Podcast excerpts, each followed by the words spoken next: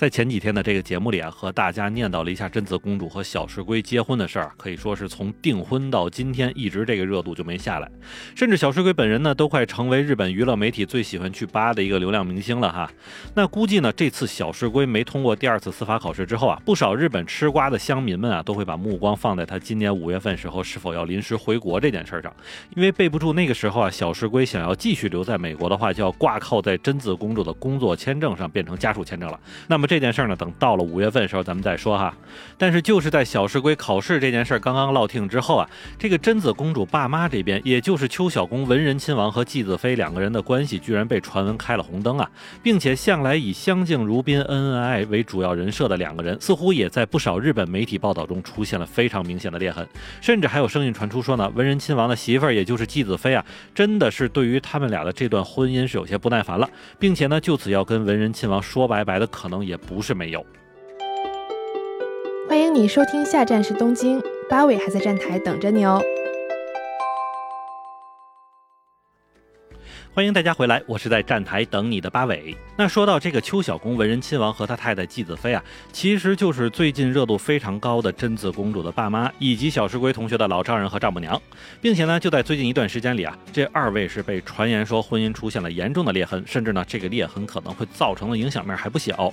因为按照现在民间对于邱小公文人一家子的评价，如果这次文人亲王不去主动缓和一下自己和媳妇儿之间的关系的话，那么随后将会出现的一些变数还真就是不好说。特别是在当下德仁天皇的女儿爱子在文人这一家子的衬托之下，其在民间的呼声呢已经是越来越高了。那如果文人亲王这边再闹个婚变出来的话，恐怕估计无论是宫内厅也好，还是日本政府也好，那真的就是要铁了心给日本弄个女天皇出来。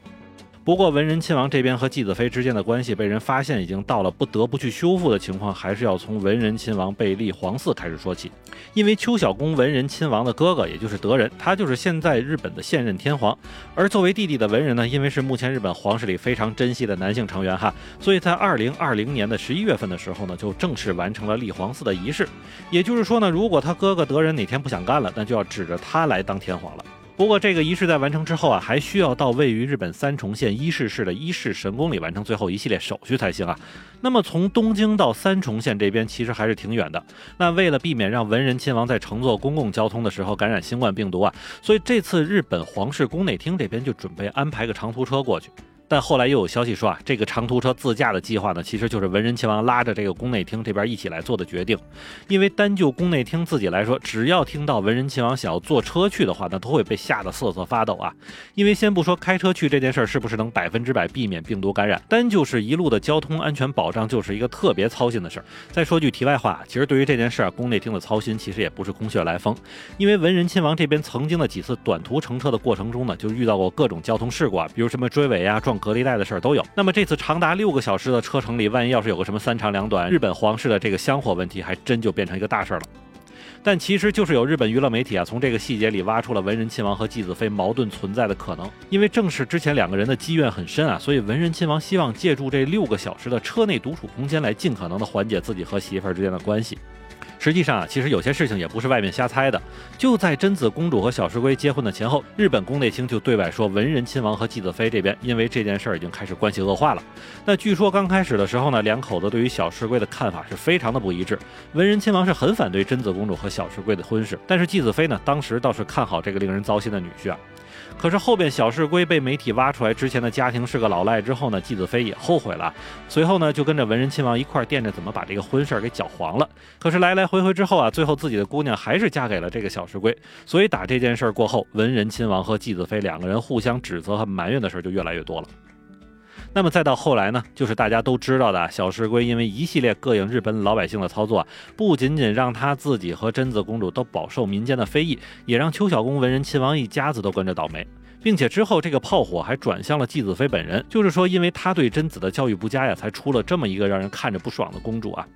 所以在经历了上面这些问题之后啊，日本皇室宫内厅这边都承认，现在的文人亲王和纪子妃两个人，除了在出席一些场面上的事儿做做样子之外啊，平时的生活里几乎都不怎么讲话了。因为不仅是这种不好的家庭关系都被人看出来了，纪子妃本人也是因为太过于郁闷，所以经常对自己身边的工作人员发脾气，导致宫内厅的一些工作人员都说啊，现在和纪子在交流工作的时候，真的变得特别困难啊，他还真是把自己当皇后了。那么在这里我还得补充一句啊，就是皇室的宫内厅的设置啊，并不是给皇室安排了个管家，里边的工作人员呢，更加也不是这种仆人身份的存在。其实我们更多可以理解啊，这里就是一个皇室对外进行公关工作的地方。所以皇室的人如果去吼了工作人员的话呢，虽然对方不见得当时就甩脸子给你看，但是背后也绝对不会说你好话的。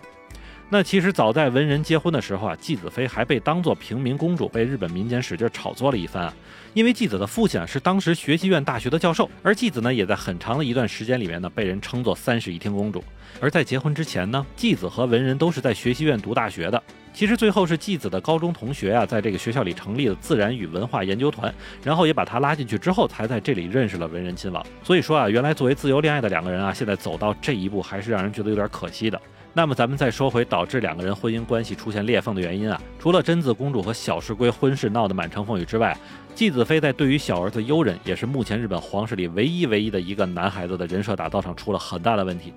因为作为日本皇室的独苗啊，只要是悠仁没有出现非常大的纰漏，以及德仁天皇的女儿爱子没有特别过于显著的亮点的话，那么未来天皇的继承人呢，应该就是非悠仁莫属了。可就是在这种情况下哈，纪子妃还是在想着更多增加儿子成为天皇的可能。毕竟之前积累的人品被大女儿贞子一波带走的情况下，日本政府内部呢都开始有重新讨论女天皇可能性的会议出现了。但是由于悠仁的资质是过于平庸，再加上继子本身所动用的关系和策略是不怎么高明的，那直接就让自己小儿子悠仁成为了继贞子公主之后又一个吃瓜乡民们吐槽的重点区域。那么另外，据说贞子公主虽然有各种不是啊，但是曾经还没有嫁人的时候呢，在家里也算算是能够活跃气氛的调和剂。